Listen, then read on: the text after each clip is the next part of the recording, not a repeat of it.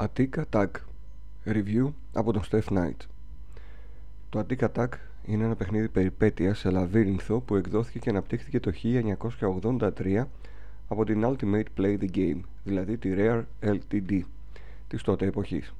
Το σενάριο είναι απλό.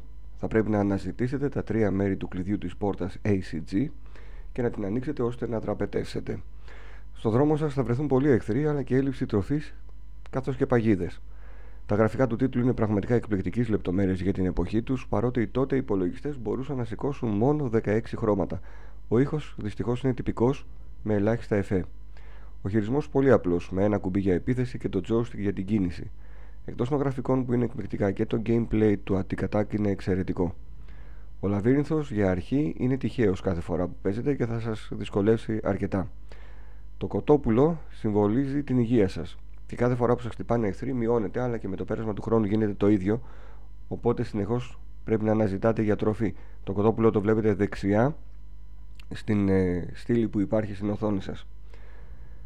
Υπάρχουν απλοί εχθροί αλλά και αφεντικά bosses όπως ο βρικόλακας που για παράδειγμα θέλει το σταυρό για να ιτηθεί.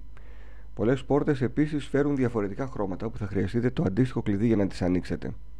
Γενικά το Attic Attack είναι περίπλοκο για την εποχή του, εθιστικό όσο δεν πάει άλλο και ένα από τα καλύτερα παιχνίδια με λαβύρινθο που βγήκαν ποτέ ανεξαρτήτως φορμάτ. Έπαιξα τον τίτλο μέσα από την επανακυκλοφορία του στο Rare Replay. Δοκιμάστε τον και δεν θα χάσετε. Θα δείτε πως κάτι τόσο απλό που μπορείτε ίσως να τελειώσετε σε λιγότερο από 10 λεπτά θα σας κάνει να παίξετε πολλές ώρες στην προσπάθειά σας να το ολοκληρώσετε. Βαθμός 10 στα 10.